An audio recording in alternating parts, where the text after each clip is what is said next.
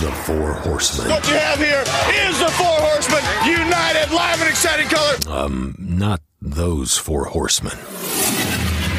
These four horsemen discuss theology from different viewpoints, different perspectives, as we show people how to have discussions without turning into a keyboard warrior. Are you stupid? Now, here's Dennis Thurman, Adam Black, Benjamin Kerfman, and Terry Hollifield, the Four Horsemen. Welcome to the seventh episode of the podcast Four Horsemen. The perfect number. The perfect number of horsemen, or Seven. seven is the perfect number, says Four is the number of the world. Chief Dennis. Four tempest So, points. uh, we are going to be talking about the topic of politics today. Um, interesting, lots of uh, political things going on all the times is always a timely topic. It was a stated goal of our podcast to be able to, and to help others be able to, navigate difficult and even taboo topics uh, in a way that honors the Lord and also maybe helps our fellow disciples of Jesus grow in their walk uh, with Jesus. So, uh, and also I would say to challenge unbelievers as well. We want to train in how to do that without becoming a keyboard warrior, right?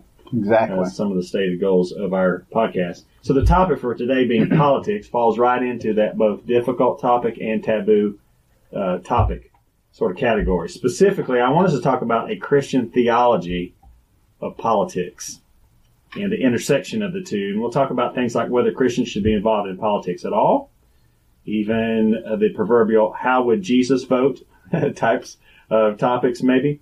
So, first, as we normally do, I want to encourage our podcast listeners to do in their conversations as well. I want us to find out where one another's coming from. This is kind of the definitions component of the podcast.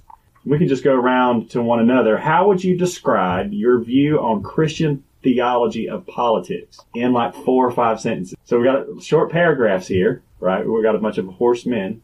Let's try to do it. Short paragraphs. This is the elevator conversation, right? You, you know, you got just a brief amount of time and you want to describe your view of a Christian theology of politics.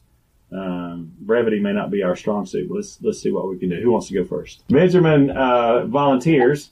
Adam to uh, give, to give his I was, Do we have a second on the motion? I second that motion. right. and then it passes. Um, Christian theology on politics. Uh, for me personally, it's pretty simple in the sense that this we are just traveling through, right? Sojourners. Yeah, everywhere. we're just sojourners, and uh, heaven is our final resting place. However, I think that the way we that needs to be first and foremost is Christianity and gospel is our number one priority. But then uh, I do believe that um, we are commanded to be a part of um, the political scene the best we can uh, with that biblical worldview. Um, I think those two politics and your politics and your biblical worldview should line up. Um, if they're different, then I believe that is a problem. Yeah. Okay. Uh, questions for Adam before we move on? Clear? No questions.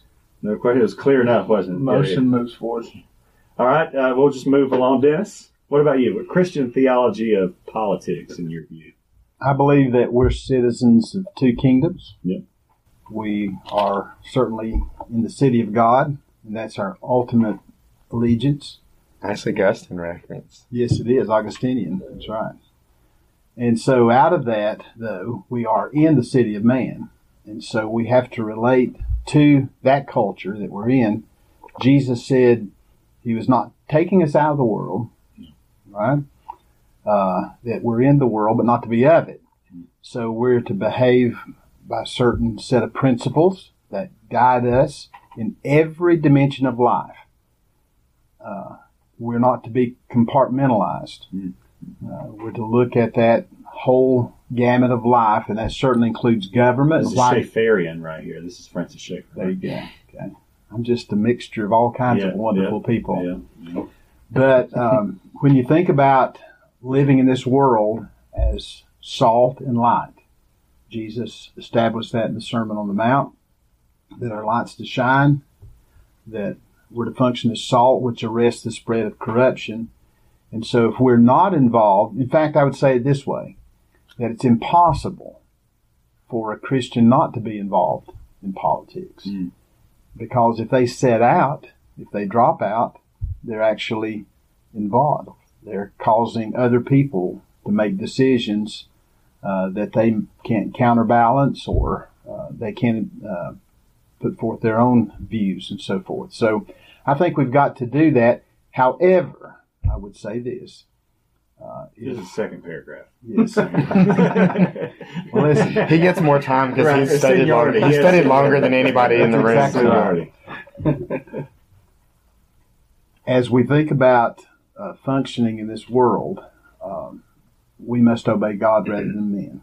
So if the government tries to squelch our faith, tries to And this is assail it, Schaeffer again, Dennis. Amen, brother. we, we've got to we've got to step up and, and obey God. So we're not compelled to follow immoral or unjust laws, but we have to be prepared to suffer the consequences from that. Sure. Yeah, without question. I appreciate that. Benjamin, what about you? Christian theology of politics. I'm not a theonomist, so I don't think that we need to declare holy war on everyone that's not a Christian and uh, set up a theocratic government. So that's different from from uh, uh, from Augustinian uh, politics, right there. Yeah, yeah. So, Yeah. uh, s- uh, especially some people in the Reformed community would have more of that view that, Right. Uh, Calvin himself. um, yeah, Yeah. Poli- honestly, politics isn't something I really even think about a whole lot. Mhm. I, I would agree that uh, we have a responsibility as believers to be salt and light when we when the opportunity pre- presents itself, Mhm. and that we can demonstrate the gospel through the political positions and decisions that we take. So I do I do think that it's important to have a biblical worldview with regard to issues uh, surrounding politics. Mhm. I think too many Christians put more stock in a political system than they should. Mhm. Politics may be a means by which we express our faith, but our hope is not in politics. We do not see ultimate justice being enacted through a political system or anything like that. So the true kingdom of heaven is what we're pursuing, and we do want His will to be done on earth as, as it is in heaven. And so, if we have an opportunity to make our earthly government more like a government that pleases the Lord, then I think we should have the right to exercise that. Um, but at the same time, our hope is not to try to make America like heaven. Our hope is to bring people to the true kingdom. Make it great again. Yeah, if it was ever great to begin with. Right, right. Um, so for me, I mean, I have the uh, advantage of having written it down because I knew I was going to ask the question. But to me, a, a Christian view of politics kind of stands on two legs: sovereignty of God and the volition of man. I think God is obviously the ultimate king and has to have our ultimate allegiance. I think we all have, have spoken to that. I think He desires for us to bow to His authority over, and like you said, Dennis, over every aspect of our personal lives and that would and I think that includes not only individually but corporately uh, as as believers as well. So I think that means that we're to seek to bring God's kingdom to reign in our hearts, of course, but also into the society around us uh, best we can. So that happens first and foremost through converting souls of men and women to to be uh, regenerate uh, by the Holy Spirit, and that we, if it's true regeneration, would result in a life that is reflective of the heart of God. But also, I think it, it it's in ordering society or politics to reflect the nature of God as well, justice and beauty and, and things like that, mercy and, those sorts of things. Uh, honoring the uh, image of God that is on humanity and uh, the structures that God has given us to be co-regents of this creation He's He's placed us in. I think that mandate is still upon us. Um, so that'd be my my view of Christian theology of politics. So then kind of being born out of that, Ben, you talked a little, I'd like to hear from you first on this, I think. You talked about how the ultimate Christian hope isn't to be found in politics. And I think our other horsemen would, would agree that our ultimate hope is in Jesus. So, given that we would consider that to be a fact of reality from a Christian worldview, what then is the appropriate role of politics in the life of the Christian? Now, when I say politics, I mean voting and maybe writing your senators and trying to convince people of your political position on Facebook and you know, this broad spec picketing or whatever it is, this broad spectrum of things. In your in your mind, what should Christians participate in? Maybe what shouldn't they participate in? That sort of thing. I think a lot of that ties in with our last episode on Christian liberty. I think a lot of that can be a conscience issue. I think the the principle that I would encourage people with, like for instance, members at my church, would be don't live your life in such a way that people question whether your allegiance is to America more than Jesus. Okay, so what, in your view, um, kind of clarify what what would it look like? What would a life look like that might make someone ask that question about that life? You follow what I'm asking? Yeah, uh, well, so for ex- example, uh, last week in Dallas, Dennis and I were at the Southern Baptist Convention. Mm-hmm. Vice President Mike Pence was there, and he spoke and, and said a variety of things, many political things, but some were, were more. Kind of his job to uh, say political things. Hmm? Kind of his job to say political things. Right, yeah. I mean, it's what you would expect from Sure. from a figure like him to do Sure. that. But at the same time, he also uh, offered some encouragement and, and some other things, and so it wasn't strictly a political campaign speech, but that was definitely a, a part of it. But one of the one of the things that I noticed, and I know several others noticed, uh, was he made a statement, for instance, about wiping ISIS off the face of the earth, Mm. which got a standing ovation and applause from the Southern Baptist Convention. Mm. That I kind of have an issue with Mm. because the Lord doesn't delight in the destruction of the wicked, and we shouldn't either. Now, do I affirm justice? Yes, absolutely. As a Christian, I affirm justice, but I don't. I don't necessarily delight in justice. Yeah. Um, I can delight in mercy uh, because that's something that I receive, but but I don't necessarily delight in justice. And I think that would be an example where that sends a clear message to the world of you're way more concerned about America blowing up Muslims than you are about Muslims coming to Well, not Christ. specific Muslims. Well, and talk wi- about and that ISIS. he was talking about ISIS, Yeah. which is which is an Islamic group. I mean, obviously, not all Muslims Yeah. would affiliate with ISIS. But I think I think what that's going to be interpreted by by the media and by the world when they see a standing ovation towards the eradication of a people group from the earth by su- supposed Christians is that um, basically Christians are pro genocide, and I don't really think that that's the message that we want to send is that you know we support wiping people off the face of the earth. So, so to our to our um, topic about how politics should affect the Christian life, or not affect, but what ways should a Christian be involved in politics? You're saying that that that view, or that what you saw at the Southern Baptist Convention, um, sort of looked like a political position had superseded a theological position in the believer's life. Is that what you're saying? or or even more specifically a moral one. Like like like I said, I think theologically, like we can understand concepts like like uh, just war and justice and Sure, that kind of sure, thing. I, I think the issue for me is is when when politics compromise a biblical morality. hmm When you get people who are saying, "I'm a Christian, but I'm pro-choice," that that's actually a moral argument that you're making. It, it is theological in nature, but but my thing is like I can disagree with somebody theologically on a lot of things. I don't disagree with people theologically on killing other people or what the Bible teaches about sexuality. Th- those kind of things are are just as moral as they are theological. So, for instance, Well, but our morality is born out of our theology, is it not? Right, but but I mean, like for example, okay, I, I can disagree with someone who is genuinely a Christian who loves Jesus and has a different view on universal health care.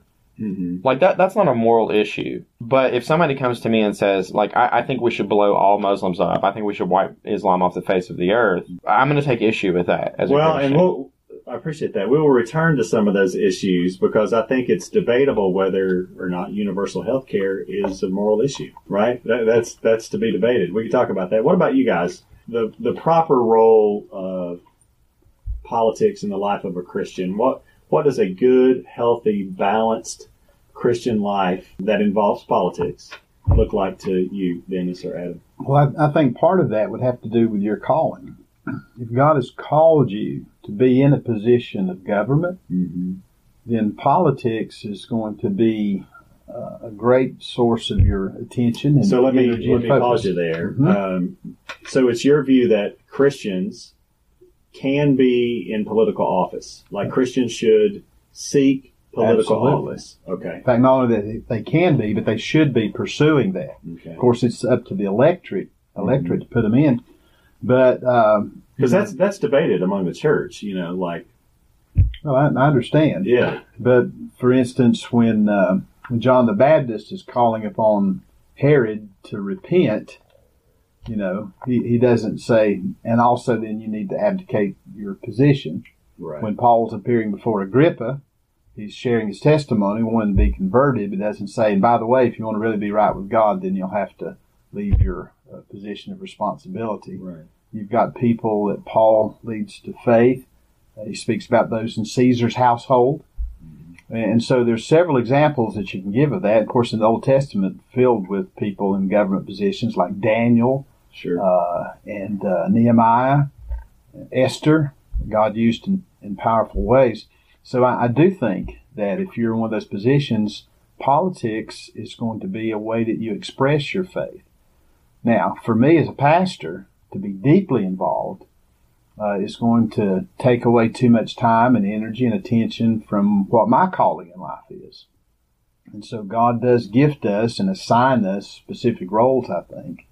But to totally just step out of that uh, into monasticism, if you will, uh, to just be away from the world, not be involved, just think about why God has ordained government. To do two things in Romans 13 to praise those that do well and punish those that do wickedly. And so, if we don't want uh, law to restrain evil and help promote righteousness, then all we got to do is step out of it, and believe you me, the, the wicked will take over. And this makes all. leg- I mean, it's very clear biblically that any legislation is legislation of someone's morality. is it? Absolutely, it is. Yeah. It's just a matter of whose morality is being legislated. And That that's a total illusion in our society is the idea of neutrality. Like neutrality does not exist. It's not real. The idea that uh, I'm not making a moral decision or my worldview is not influencing my decision or I'm being objective, that's just baloney. Yeah, and it reminds me of the political statement. We can get into again these specifics here in a little bit, but like with the topic of abortion, for example, oftentimes um, presidential candidates or candidates for any other office who uh, may claim to be a Christian, um, perhaps for political purposes, maybe they genuinely believe themselves to be Christians. They would say, "Well, I would never have an abortion, or I personally think it's wrong, but I'm not going to force that morality on someone else." Well, the question is, well, why do you think it's wrong? If it's the taking of an innocent life electively, then are you saying that you wouldn't force your morality of taking an innocent life electively on, on some, we already have laws about that. Do you support those laws? You know, so I, I agree. There's no such thing really as neutrality, even though you take this politically posturing uh, position. So, so okay, Dennis. So as a pastor, you're saying that, and I and I think what I hear you saying is that okay, I, if I've got one message, the gospel that I'm supposed to be about, Correct. I shouldn't be unduly um, uh, burdened by an overcommitment to a political message to the detraction of the gospel. Am I hearing you right? Sure. And what's going to happen as I preach the gospel is that people's hearts are going to be changed, their minds are going to be informed by the truth, so that when they go vote, I don't have to tell them what party to support or what uh, policy to endorse or what candidate to vote for. They're going to be informed through the lens of Scripture if I've been faithful to preach that. Also, if I've got a, a city councilman, or like in our case, in our church, we've got a member of the school board uh, that's sitting out there in the congregation. And so if I'm preaching the truth, then that's going to help them in the decisions that, that they are making, I trust, if I'm being faithful to the gospel. So uh, by that extension, I think I'm having influence without just getting up every week and beating the drum of, you know, you've got to vote pro-life or you've got to support, you know, policy X, Y, Z. But there are going to be times that the text speaks to it that I'm going to deal with it very directly. Yeah. Okay. Okay. Appreciate that. Adam, what about for you, man? What um, uh, you and I have lot have had tons of political discussions over the years, uh, and I, I appreciate you coming over to my side on those things. The, the right Uh, side. right, right, uh, the, the right side of history on these things. Adam's left wing is broken. uh, but for for you, um, uh, Dennis addressed the pastor thing, uh, and I think you would probably mostly agree with that. What about for the the layperson out there, maybe our podcast listener who isn't a pastor? How would you describe what your view would be of a healthy involvement in politics uh, for a Christian that's not uh, you know out of balance in either direction? Well, I think the simplest question to ask is, what are you known for? Mm. You know, if, uh, do people know you by your discussions of the gospel and Jesus and and that, or, or do people know you by your love of Trump? Like, would people know that you're a Christian? Yeah. You, know, you, you see people who are so passionate and so vigorous about politics, yet they won't tell people about Jesus or they won't, you know, I I don't want to share my opinion on that. And so that kind of dispels that myth of I don't like talking to people about. No, you'll talk to people about politics a lot of times or sports one. So really, what are you And really passionate? Absolutely, Yeah. absolutely. And so, what are you known for? And that was something you know a while back. I felt like I was more known for my political views than I was uh, for Jesus, honestly. And so, I've really tried in my own life. I Kind of shifted it to the LeBron discussion. you know. yeah, which, yeah, yeah. But uh, but no, I mean, I think that what are you known for? You know, Yeah, especially like on social media in particular. Are you are you talking more about politics or the gospel? Yeah, You know, yeah. you know, and so if people don't know you, if they just viewed your Facebook page, what would they think? Do you believe your Savior is Jesus or Donald Trump or Obama? Okay, so what about the local church then? We've talked about sort of pastors and lay people. The church. Let's talk about the church. Uh, the church body itself. The church as an entity, right? How involved, or should the church be involved in the political process? What does that look like? Um, Dennis, you, you've obviously been- been a pastor uh, for quite a while and have seen lots of political issues rise and fall and come and go, and they tend to cycle back around. And um, you've been through uh, conservative um, political environments and liberal political environments. How has how have you encouraged your uh, the churches that you've served to navigate politics uh, corporately as a, as a church body? Well, as a young 20 something Right. Yeah, things could be a little different. in, in Burnsville, right. Right. what I did was take a Xerox machine. You ever heard of Xerox machines? okay. Microfiche. Yeah. And, and out of the Asheville Citizen Times, they had a comparison, on the editorial page between the positions of Ronald Reagan and Jimmy Carter. So I copied that and I gave them out on. Sunday morning. Uh, This was before voter guides could be uh, Right. purchased and looked real slick and whatever. right. I didn't tell them, you know, what was what. I just said, here you go. You need to look at these. Mhm. And I assumed they could make those kinds of decisions. So we've So done that. to be informed. Yep. Information I think is important, giving those out. Now, we'll come much later at Pole Creek. Uh, Pole Creek's a polling station. Mm-hmm. And uh, if you look at the results of how people vote down here, they, they vote right. they do, but but that's more a reflection on our community. And I hope some of those values that we've poured into the people around But our Westwood well. voting station would probably be Probably a little Yes, it probably would. You can't even So get a Republican yours dog catcher in Buncombe yeah, County. Yeah, yeah, probably a little different. And and we allow politicians to come in and address the congregation. We pray for them, uh, and we've had both Democrats and Republicans. Um, in fact, when we celebrated uh, our 100th anniversary as a church here at Pole Creek, uh, Mark Meadows was here, heads up the Freedom Caucus. Caucus. Um, he spoke, uh, but then we had uh, Brian Turner, who's one of the notable Democrats in the state government. Uh, he, he shared as well. Was this on And Sunday so- morning? This was on Sunday morning. Uh-oh. Yeah, but they weren't talking. yeah, I'm going to come to you in a minute on that. well, but but they of Just course weren't addressing policies or whatever. They were talking about the church and its role, and you know, just giving us a good round of applause for being a good influence in the community. But the visibility was there. Yeah.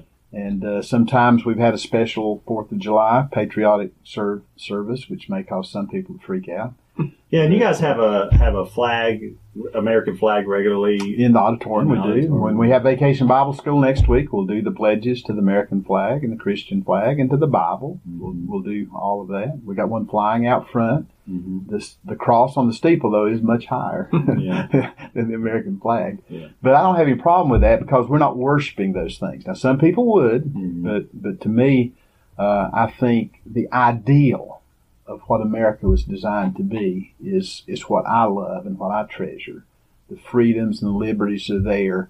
Um, we don't always reach that ideal, but I, I think what it was designed to be is is what you know, still moves me to tears when the Star Spangled Banner's played and, and so forth. So uh, we'll sing some patriotic songs, but again, it's not a big thing. It's not all the time. Yeah. I think there's a, I think it's well balanced. It might be one, two, three times a year. And to me, back to, to Adam's point, people that are, are kind of squishy about this whole matter of involvement in politics, they're going to hear me, uh, if they hear me a lot, and they're going to say I'm too political. Mhm. But on the other hand, people like you've talked about that are just so zealous politically, they're going to think I'm squishy. So to me, I think I've got it about the right balance. hmm hmm Now, Ben, I, I when when we Dennis was talking about having a flag on on the the, the podium there in the auditorium and um, singing some patriotic songs and things like that. Now that doesn't jive with my inclinations either. Now I served on staff uh, with Dennis, but even as I said in the congregation, I that doesn't sit right with me, and I would imagine it doesn't sit right with you either. So since I'm hosting this episode, I will let you speak to, and we may we may that may sit. Uh, It's about time we got in an argument. I didn't wait. that that may I know this has been the most agreeable conversation on politics Well, that's ever happened. That's gone out the window now. so that may not sit well with you for different reasons than it doesn't sit well with me. So let, let's hear from you about that. I think the short answer is is like I've mentioned with other things. I think Sunday morning is explicitly for God's worship, and that uh, any kind of uh, affiliation um, that we have outside of explicitly worshiping God just isn't necessary. Mm-hmm. So we try to just keep it as simple as possible. And so I, I wouldn't be opposed to, for instance, like what Dennis said, if you did a Fourth of July celebration at the church, or um, maybe if you wanted to do like like a dinner to uh, recognize veterans or something like that. Like I don't have anything against that, but Sunday morning um, we're just not about that. So like like even like this past Sunday was was Father's Day. We didn't do any special Father's Day stuff. We just did our service and um, actually uh, preached on some controversial stuff because it just happened to be where we were at in the text. Um, and so we just try to kind of keep Sunday mornings just just kind of keep the ball rolling with things. So we we don't have um, flags in the sanctuary right now. We don't have any kind of um, uh, American dec- uh, decorations. Um, and part of the, part of the reason why we do that is, like I said, to keep things simple and, and not distracted. But part of it is is we want to send a clear message that um, this building is an embassy of heaven Yes. and that that's the nation that's represented here, and that uh, everyone who's a citizen of that nation, regardless of their affiliation with America, is welcome. So, for instance, we have families in our church that were not born in America, um, and so they don't. Uh, they may be citizens now after immigration, but they don't have a sense of patriotism like a lot of Americans would. And we don't want to send the message to them of, well, if you don't feel a particular way about America, then this isn't the church for you. The main concern is, is how do you feel about Jesus? And so we just see that as a way to eliminate that. And, and that's not me condemning any church that has that of, oh, if you have an American flag in your church, you're in sin and you need to repent. It's not that, but I would say that it, I would ask them to, to just consider, you know, is this creating an unnecessary barrier to, to people who are trying to come and worship? Yeah. So, so let me ask you uh, follow up on that. Those folks that are from other nations that are there, do they have aspirations to become American citizens? In, in most cases, Well, they are. So, so for instance, Okay. uh, so for instance, we have a um, we, uh, one of our deacons uh, is originally uh, from Africa, and so he is a U.S. citizen now. so what did he have to do to go through that process? I don't know all the details. I know the immigration process takes a while usually. Depends which immigration process we're talking about. I'm talking about le- I'm talking about le- the legal immigration He- he- process. well, he, he had the pledge uh, to the, to the Right. flag. But it's So- but it's interesting that, that this seems to be primarily an American issue. Mm-hmm. So so like so for instance, you wouldn't go to Nigeria where he's from and and see Nigerian flags in a church building like that wouldn't really be it. Um, I mean the the only other instance that I can think of where national flags are in there was in Germany. You know, under Hitler's reign when when they were flying that. And I, I, I'm not saying that America's evil and all that kind of stuff, but I'm just saying that there was a sense of nationalism. The same thing in Russia and countries like that, where um, there's a strong sense of nationalism. I don't think we're that way as Americans, But I think Um, we do. But I wouldn't want to be confused for being that way. I agree. I, I, and I think that's that's my sentiment as well. You know, I, I, I pledge allegiance to lots of things, but like you said, I really like that that uh, analogy you gave that this building is an, an embassy for the kingdom of heaven. Um, and so, yeah, my, my concern would be to give a mixed message about that. I, I'm I'm actually a pretty patriotic person. I, lo- I love this country, um, but I, I would take the same position. What's the goal of having the American flag in the service? What's that? What's the purpose of that? We're Americans. Correct. But but I, again, I think it comes back to that dual citizenship that I was talking about. I think it's trying to say to people that yes, you are Americans, but ultimately you have your allegiance to God. But you're going to function in both those domains, and you have to understand the purpose of which. And, and you don't say that we're going to compartmentalize was the word I used earlier, mm-hmm. and say here in this place we're going to be a certain way, and when we get out in the world, and I'm not saying y'all do that, Sure. we're going to be different, but I think if you want to know why we want to do that, Yeah. I don't want it to be any any different. See, isn't it po- I would, isn't it possible though to communicate that we have dual citizenship and a responsibility to be involved in politics, and, and I have some very strong political views, without pledging allegiance to the United States of America in our worship. Sure, sure, absolutely, and, and I would not judge you or Yeah. Ben. In fact, if you think it's wrong, you absolutely should not do Yeah. it because it would be. Yeah. But on the other hand, it doesn't bother my conscience. I can't find anything biblically that speaks against it, as far as I understand the scripture. Mm-hmm. And so that's not to say that they're not. Uh, you know, you, you could go somewhere and there's uh, churches that promote uh, white supremacy. Uh, you you can go and find all kinds of nut jobs out there that are uh, overzealous in certain areas. But that's not who we are. Mm-hmm. It's kind of where I come from. Like you said, we're going to do something here, and then we're not going to do something here, and and then where does that where does that end? For example, I was told on the Elephant Room by a guy that I should repent for being in the military. Right. Um, Wow. yeah. Yeah. I remember seeing that. I wouldn't agree with that. That- I wouldn't I- agree with it either. But but my point is is that if he took this as a no, that was probably from a violence standpoint, though, wasn't it? No, no, no. It was it was the idea of my allegiance is in heaven and not Oh, America. okay. It's almost like the Jehovah's Witness Sure, position Yeah. uh, that we're not, you know. So I think that that's that's the slippery slope that you can get down. That's the position you almost have to take if you go down that far enough. Yeah. You know, because he was saying, well, his whole reasoning behind it was um, that you shouldn't take an oath to die for the die for America. That that was where I was wrong. That that's where I needed to repent. Mm-hmm.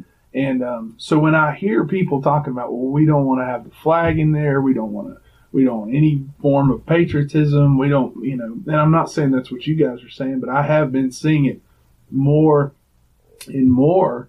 Uh, I don't see it really any different than than the left is saying we're ashamed of America, we don't want to be associated with America. It's almost the same type of ideology in a sense, and I think again, I know you guys don't hold that position, but I think that's the slippery slope that you can go down. Well, and I think that slippery slope goes in both directions, though. I'm Yeah. sure. Oh, absolutely. Yeah. for sure. Absolutely. And, that- and that's where see I, that. that's where I think that balance, you know, I've seen people, it was in the discussion the other day on the elephant room of, uh, you know, just almost anti-politics. You know, I'm, I'm a citizen of heaven, you know, I'm a, but, you know, And we are. you know, we are a- an embassy the, of heaven, and but don't touch our tax exempt status. Don't Right. you know? Don't Right. you know if if our And, that, and that's my point. If you're going to make that argument, be consistent. Bingo. Okay, so that Yeah. leads to my next question. It's perfect. So we've talked about, you know, our ultimate hope's not in politics, and yet we're supposed to be involved in politics as Christians to sort of bring the kingdom of God to bear on the kingdom of, of man and honor the Lord in that way, sort of uh, reclaim the fallen uh, world, so to speak. But I want to talk about some potential pros and cons of legislating Christian morality. One of the reasons that people sometimes tend not to take political positions from the pulpit and that sort of thing, like you said, Adam, they're afraid of losing their tax exempt status. So I want to I want us to talk a little bit about some of the nuts and bolts or, or finer details. So, for example, Ben, you you said you're not really involved in politics that much. You don't think about it that much, and not a Dennis. you think about it uh, seriously and you do as well, Adam. But I think you guys have different. Dennis and Adam have different political leanings to some Little degree. he's way liberal than I. am. Yeah, right, right. If, if I find somebody farther to the right than I am, I repent and move. um, so, so for example, I guess I'll, I'll hone in on on you two guys. Actually, I, the three of you. Let, us talk about just one political issue that's been big in the church in the past and continues to, to bear on our witness as we speak to those who are not in Christ. And that is the idea of um, the legislation of marriage issue. There's an argument that marriage is something given by God, not by the government. Therefore, the government shouldn't be involved in marriage at all. That would be my position. A libertarian. Libertarian, like lowercase l, libertarian. I just think it's biblical. I think that's a biblical view. Yeah, I would agree. Uh, and I disagree. Not that all libertarians are, are biblical. No, no. Um, certainly not. Um, but then there's a view that we should push towards that kind of legislation because it's pushing back evil, mm-hmm. right? And then there's some who say that's that's not evil, and that you know so there's this big spectrum of things. So let's just take that one specific issue and how do we look at okay since even though the the uh, political process is not our main source of redemption, it's not our source of redemption at, at all, or even our, our ultimate hope what does it mean then to, to seek that type of legislation as a way we think is somehow saving culture? As far as marriage is concerned, I mean, I hold the position. I think we all would agree that marriage is between a man, a, a man and a woman who are Christians. Yeah. Um, I don't believe this is where the I don't believe non Christians non Christians can technically be married. Uh, I, I, I just I don't believe that from Scripture because it is a covenant between one man, one woman, and God. And so, um, so the idea then that we need the government to legislate marriage and push back on evil. Well, if if my belief is that non Christians can't be married, then there's no point in putting legislation because. So, I, so you feel like it's if in order for if Christians look to the government mm-hmm. to um, sort of legislate morality from the top down, so to speak, rather than from the heart up, right? Uh, which this this gets to all the issues, right? Mm-hmm. You would, are you saying that you feel like it's the church sort of giving up the definition of marriage? I, I, do, and I think the only way, in my view, that the government would be involved is to say that only Christians can be married. So I think that that would be the only way that you could technically legislate it. Okay, Dennis is about to come out of his chair. Here. That's what you got. Well, I totally disagree. If you go back to the creation, God is the one who established marriage, the covenant of marriage, right, with Adam and Eve and, and, and so forth. So that it does not matter whether you're a Christian or whomever, if you enter into that covenant relationship as a husband and wife, you are in a sense, doing the will of God. Even sinners can do that. The two atheists could, could do that theoretically. Two atheists that, can enter a covenant before God. They, they sure they do. When they make those promises to each other, make those vows, God certainly oversees all things. What if, what if they go to the justice of the peace? Would would matter again so, because so government they, has a role. See, this is an, another area I disagree. Government has a role in this whole thing. Romans thirteen says that. Uh, rulers are not a terror to good works, but to evil. Do you want to be unafraid of the authority? Do what is good, and you will have praise from the same. And so we oftentimes focus on the justice part of wrath on wickedness, but government also has a role to help promote good things. And you don't have to be in a church or to be a Christian to know that marriage is beneficial to society all you got to do is look at the statistics for children that grow well, up in a me, fatherless home and so forth. Without question, but wouldn't a but wouldn't a government contract serve for that same purpose? What's the difference between a covenant and a contract? Well, well, a contract, of course, is is an agreement where two people uh, agree to do certain things. I'll scratch your back if you'll scratch mine. A business contract, you know, I'll provide a service if you'll pay me a fee. And, and so a covenant is where you're not going in 50-50 partnership, but that you're committing your all to, to one another. 100, 100. Yeah, yeah, yeah, yeah. And so you're saying that an atheist can deny the existence of God mm-hmm. and still do God's will.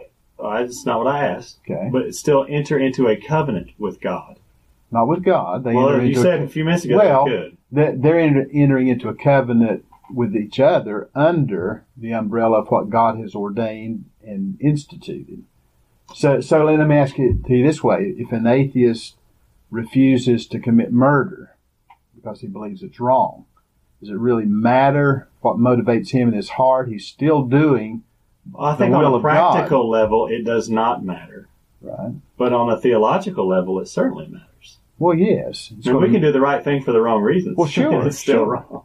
but but it's still to the benefit of society. Yeah, so that's what I'm saying. That's where we can have like a uh, societal contract between two parties Sure, or three parties. you could get married to to three. the justice of the peace. Correct, and, and but I wouldn't consider that a marriage.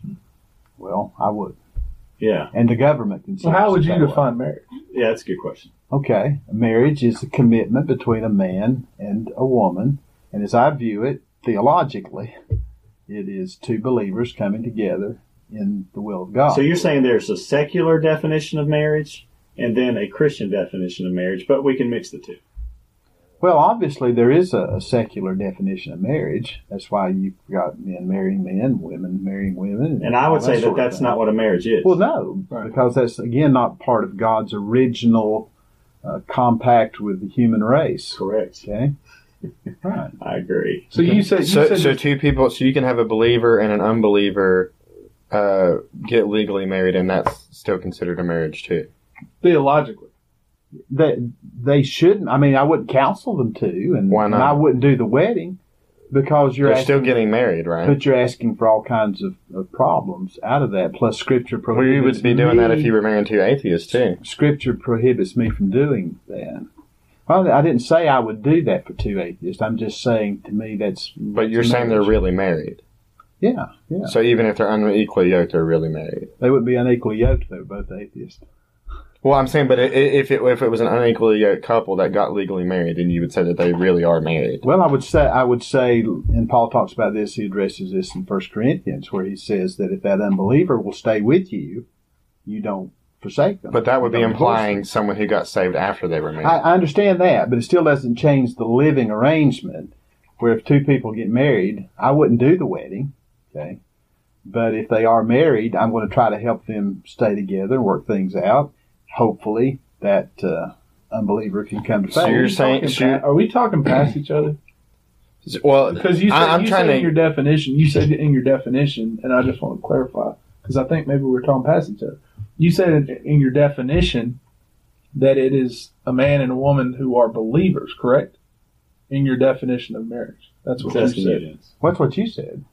You, you said you, you- said, you you- said that too, though. You did say that. Yeah. well. That's as, why as- I as got I- really confused. I was like, hold on a second. I'm talking about as I officiate at a ceremony Okay. in a church. So, so, so let me understand this. So, so the argument that you're making is, is the diff- the difference between whether someone is really married or not. So, say you have a couple that's living together, and then a couple that is legally married. They had a legal ceremony. Mm-hmm. The couple that is legally married is really married because of a legal process. Yes, because God has ordained government for the benefit of society, and that is So then- very so then So marriage- anything that the government ordains as legal is good before God. not necessarily. You're saying But that I, in but that I do, but I do agree with this. It would be. But but my so my question is why. my question is this because I think I think what Adam is referring to is some of us are seeing marriage as a primarily spiritual institution and others are seeing it as a primary physical institution. So if you're talking about a physical institution, if someone is legally married, then by the physical definition of marriage, yes, we can say they're married. But spiritually, I think most of us would say that spiritually that is not a real marriage. I would not disagree that they cannot fulfill that spiritual component. I mean, there's no question. Okay, I, I think I think there's some clarification there Okay, well, because Yeah. what I hear some of us saying is, is it's not really marriage, and some of us are saying it is really marriage, but we're talking about two different But, things. but I think we're back to our original uh, Yeah. thing. I'm, I'm about to steer us back as, on the as, we, as we went off into a ditch. Well, but I- I believe yeah. government has a role in in saying those things and promoting Yeah. marriage, and so I'm going to help push for policies and laws that come from a, a biblical worldview. Yeah, what, and I would push for a policy or a law that says the government can do contracts, but they can't do a marriage. That's what I would. Can they do a contract in in homosexual relationship? Yeah, they can do whatever they want. Okay. It's not a marriage. And but you're not concerned about that. I didn't say I wasn't concerned about Okay. it. Um, that's would- why, But I you would, that's would- why but you would would agree with support you, it politically. I would support the government's right to make legal contracts for the which same reason. basically what they which is basically what they've done. and it, But they call it but they call marriage. it marriage, and and since they do, and we have abdicated the responsibility of who who marries who to the government, then now the government is beginning to impinge upon the church based on what the church says is a marriage, and it's not a marriage. But but you can't uh, as as a believer and as a pastor, whatever the government may say, that's one of those things where you've got that higher allegiance. Without And question. I'm just saying that we've shot ourselves in the foot by giving that responsibility to the government. That responsibility is to God and the church. Well, I don't think we've given them that responsibility. I think more and more they have assumed that responsibility because we've not been involved in those kinds of issues. and therefore we've given it to them. Yeah. Yeah. Okay, so I, I think that discussion was really good. I'll, I'll just say for the record, I'm with Terry. Yeah. You're on the right side of history, dude. I think that that discussion was good for maybe our podcast listeners to hear that we can actually practice what we preach. You know, we, we want to be able to talk about things where we really disagree. If you could see us looking at one another, we, we Dennis really, punched me, by the way. yeah, we really in Christian disagree. kind of way. Yeah, we, we really disagree, but you didn't hear us raise our voice. Now you heard us be very pointed with each other and ask difficult questions, that sort of thing. But um, Nobody's calling each other names. nobody's or- calling each other names On the podcast. Yes. Afterwards, it's a Afterwards, different yeah. we edited all that stuff Uh, out. so hopefully, you know, while we didn't, I, I didn't certainly intend for us to get into anything like that. I hope it's helpful for our listeners um, to see that sort of thing play out, and uh, and I, and I think it, I think it would be. So we only have just a few minutes, and I want to uh, wrap up um, by asking: Is Jesus a Democrat or Republican? No, I didn't want to ask that. Uh, but um, but so based on the conversation we just had, how can our podcast listeners?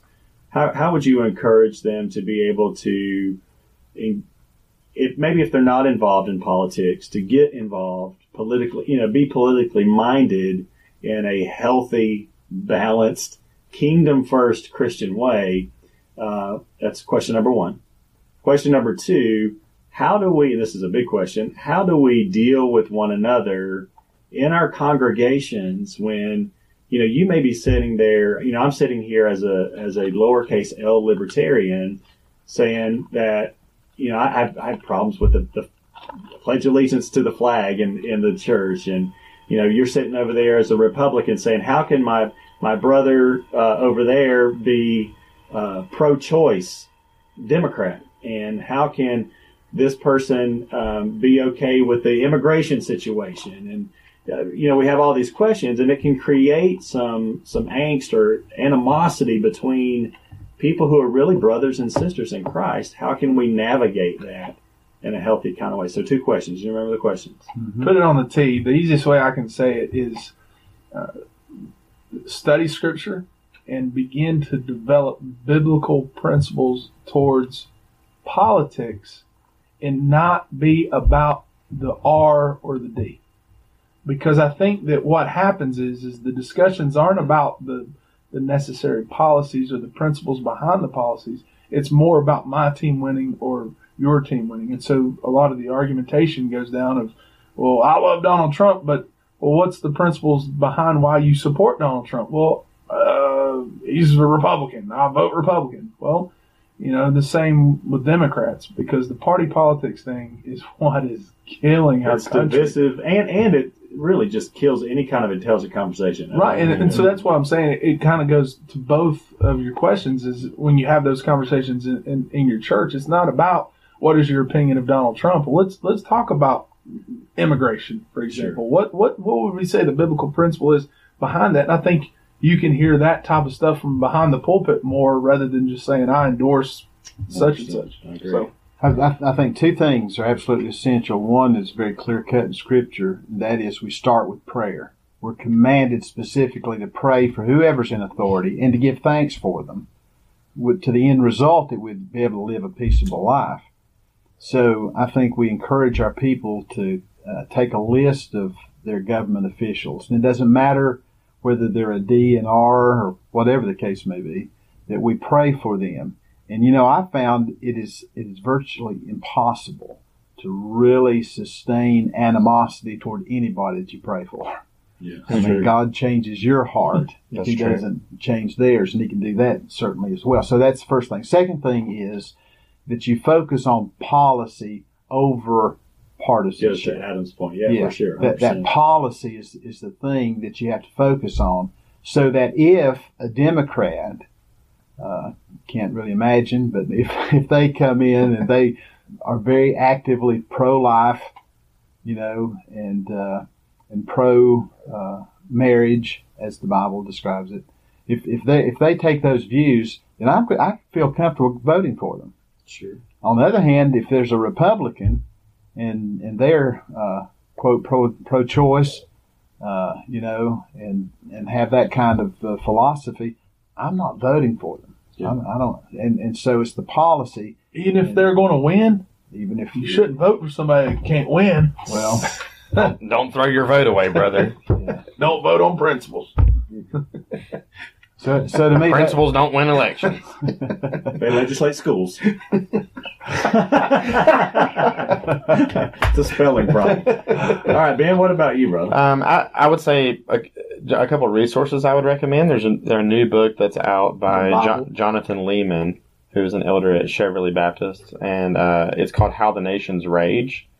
And it's specifically about the topic of in the church, how do we address political tension and that kind of thing. I was given a free copy of that um, last week at SBC Dallas. Paid endorsement. Um, yes. Yeah. And uh, my other Southern Baptist endorsement is um, look at the ERLC, the Ethics and Religious Liberty Commission. They are designed to help uh, Christians navigate some of those issues. And you may not agree with everything on there, but there's at least some perspective that's coming from people that believe the Bible is the Word of God and um, and that we should be involved in politics. And so even if it's just food for thought and you don't agree with it, it can still be helpful. So I, those are a couple of resources that I would recommend um, to listeners to check out. And then as far as dealing with that issue, uh, this is something that's the Lord's really challenged me on because I tend to be a very kind of black and white, dogmatic person. And um, I know it's Really? hard, I know it's hard to believe. It's hard to believe. But one of the things that I've realized from making friends with people that are extremely different than I am politically and even morally is like listen to people's hearts. Like get past the issues, kind of like what Adam was saying. Like find out like what what's the real reason, you know? Uh, because what I've realized is is that sometimes the reason why somebody uh, say has a has a different understanding of um, of healthcare or abortion or something like that, it doesn't mean that if somebody's pro-choice, it doesn't always mean that this person hates babies and is pro-murder and Very, you know all few. this kind of stuff. There, there are some. There are some. There are, sure. But I've met Christians who I believe really are Christians, and they support that. I, th- I think that they do that in ignorance, which is why I disagree with them. But I think in their heart is is they're they're thinking more with their emotions, but they're thinking from a position of, of really caring for people and wanting good for people. And I think that that's something where uh, too many times our, our party politics and other things cause us to not even hear people out and, and just bash somebody of like, oh, if this is your position, you're automatically the worst person on earth. Or you're on that team. Or we Yeah. could have righteous zeal for so for the pro life position, for example. I think it's an it's a highly moral issue, and I would I would be I'm extremely pro life for moral reasons. So you know we could be motivated by a righteous reason, but carry out that motivation in a really unrighteous way. Right. Yeah. Well, and, and I think and I think to go along with that, there are a lot of believers that are trying to navigate this, and I think the only reason that any of these issues are complicated is because of sin.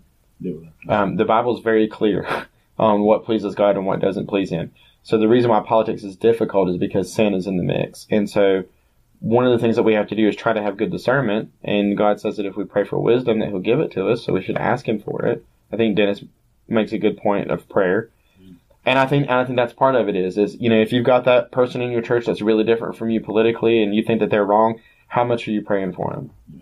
You know, and how much are you talking to them not for the purpose of pulling them to your team, but for the purpose of, of really hearing their heart of like maybe this person's really broken about something, and and that's why this issue means a lot to them. Sure. I want to throw something out before Terry closes this out. You mentioned resources, one of the best ones, and I might jump his gun. I don't think so, but go on YouTube, Francis Schaeffer, The Christian Manifesto. It's really It good. The sermon that he preached at Jerry Falwell's church. I'm probably jumping ahead. Yeah, I've got I've got the printed out uh, text of the sermon. in front of me. Yeah. but no, I, re- I read the book. But Yeah, yeah, the book's good. But download the video. yeah, it's fantastic. Spot on. Yeah. He was a prophet. Yeah. Um, so, and I, I, would- I would obviously echo everything that all you guys just said, and I would also encourage um, pastors to educate their folks in biblical worldview thinking. Um, You know, because if we, if we, if you really think about it, uh, theology is the queen of the sciences, right? So everything is sort of, if you think of theology as like the ground, and the rest of our thinking is the roots and the trunk and the limbs and the, and the leaves of the tree.